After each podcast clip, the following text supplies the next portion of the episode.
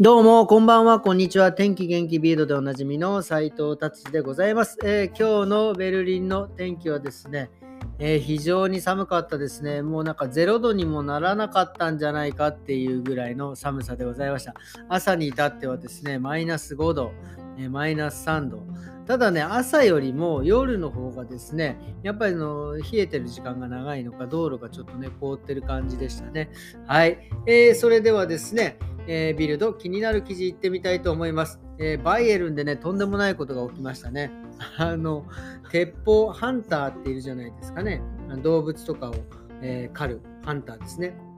が何を思ったか電車撃っちゃったっていう、ね、電車の窓がもうバリバリになって貫通したんですよ。それがですね、本当本当に一瞬の差で人にぶつからなかったっていう、マジで恐ろしい話ですよね。普通にこれ電車、あの普通の電車だったんです。バイエルの。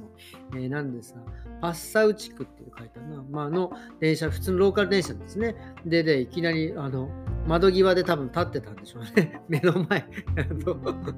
弾丸が通過するっていうね、とんでもない事件が起きました。まあね、幸い本当誰もね、怪我の人がいなかったのでね、よかったです。で、これから多分、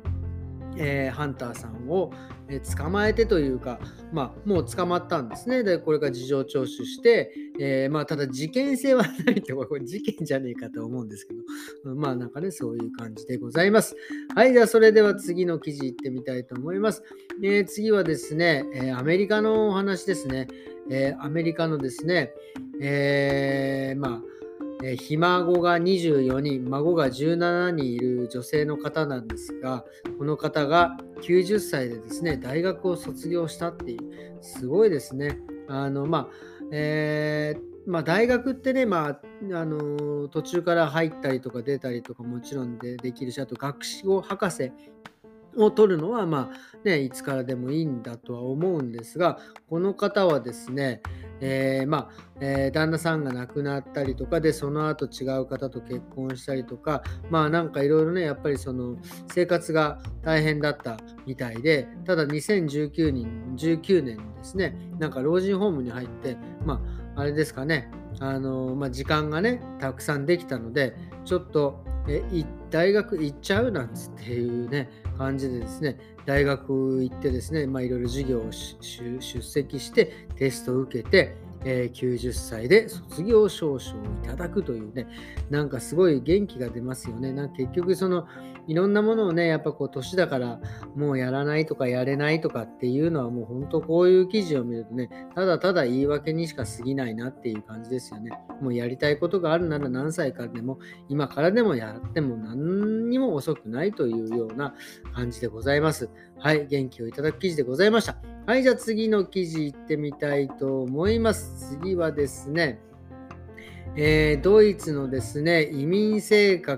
策か。がですね、容赦なく失敗しているっていうことですね。もうとにかくね、なんかやっぱり、まあね、移民の方たくさんね、えー、受け入れてですね、えー、いるんですが、まあ結局その方たちをね、受け入れて、で、結局そのあらあの仕事をね、してもらうために、まあ肉体労働だったりとか、労働不足のところにね、入ってもらってっていうような感じで、えー、移民の方をですね、どんどん入れて雇用しようとしていたのですが、えー、働くどころかですね、なんかね、やっぱり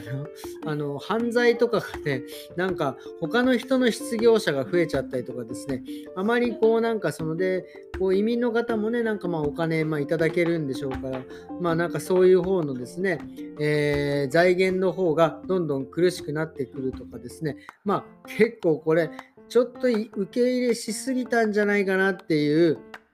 ことまあこの新聞にはねはっきり失敗って書いてありますけどまあでもね結局そういうふうにしなければ助からなかったたちもねいるので僕はこれまあ失敗ではないとは思うんですけどまあちょっとねなんかこうやり方だったのかなっていうふうに、えー、思います。はいそれではですね今日ビルドこんな感じで終わりにしたいと思います。今日はですねちょっとね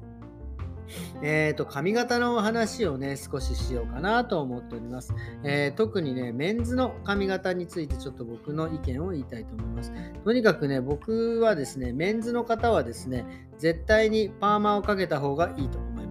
これね、なんでかっていうと、まあ、もちろんそのパーマかけることによってですね、そのスタイルの幅がすごく広がるし、やっぱりカットだけだと、その女性と違ってですね、あのスタイルの幅があんまり多くないんですよね。なので、例えば、えーとまあ、骨格だったり、自分のね、骨格だったりとか、癖だったりとか、生え癖とかがですね、やっぱりそのタイルだけではちょっと補えない部分があるのですよね。なのでですね、僕は、えー、あのね、まあ、思い切ってですね、パーマをかけるのを勧めます。で、パーマもですね、もちろんそのグリグリグリっていうね、ちょっとスタイリッシュなのもあれば、本当に2、3本、1、2本ちょっと巻くだけでもすごく雰囲気変わるし、自分が例えば鉢が張ってたりとかしたらですね、トップの方に2、3本パーマ巻くだけでボリューム出るし、僕はね、あの日本人はね、本当にあのパーマは合うと思います。えー、特に男性の方はね、あのー、ぜひですね、これはですね、いろんなあの骨格の補正、えー、それから、え似合わせ、えというのでね、あの必要なんじゃないかなと思うので、担当のね、え美容師さんとか利用師さんにね、えちょっと質問してみたらいいと思います。絶対ね、かっこよくなると思います。あね、パーマでね、失敗って、まあ、あのね、ありますけど、これ、パーマの失敗って多分ね、あのまあ、あの、その本人じゃないんですよね。だから髪型、こう、ね、あのね、いろんな美容師さんとかにお願いして、この人の時はすごい良かった、この人の時はちょっとダメだったみたいな感じでですね、多分ね、パーマが悪いんじゃないんですよ。多分、その、その僕あのディスってるわけじゃないですよ。あのそのね、やっぱ担当の美容師さんとかのなんかが合わなかっただけで別にパーマはね絶対悪くないんですよ。だからあのちゃんとですねあの担当の人とお話ししてこういう風になるよっていうお互いのですねこう何て言うんですかビジュアルを一緒にしてやることが大事だと思います。そしてね何よりパーマね特に僕もそうですけどまあなんか結構ねあのあのえー、その毎日のスタイリングだったりとかそういうのがねやっぱり楽な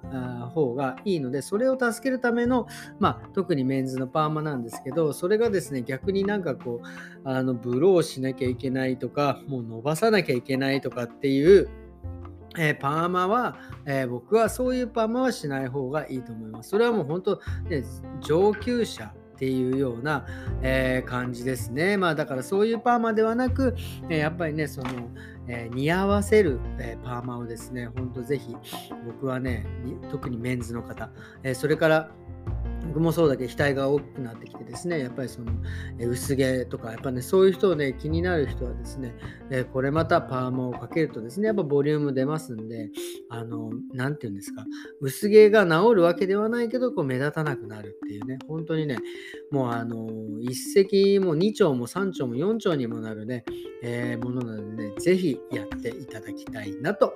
思います。ということでですね、今日はメンズパーマの話をちょっと少しさせていただきました。えー、それではですね、えー、今日はこんな感じで終わりにしたいと思います。今ね、ワールドカップ、え、アルゼンチンとクロアチアの試合をちょっと、えテレビをね、見ておるんですが、まあ、アルゼンチンが今ね、2点入れて、えこれからどうなるのかという、逃げ切るのかというような感じでございます。えそれではですね、今日はこんな感じで終わりにしたいと思います。えっとですね、ちょっと寒くなってね、やっぱまたコロナとか風邪とかね、え増えてきてますんで、皆さんね、えー、気をつけて、手洗い、うがいをしてですね、自分の身は自分で守っていきましょうということでございます。それではまた明日。さようなら。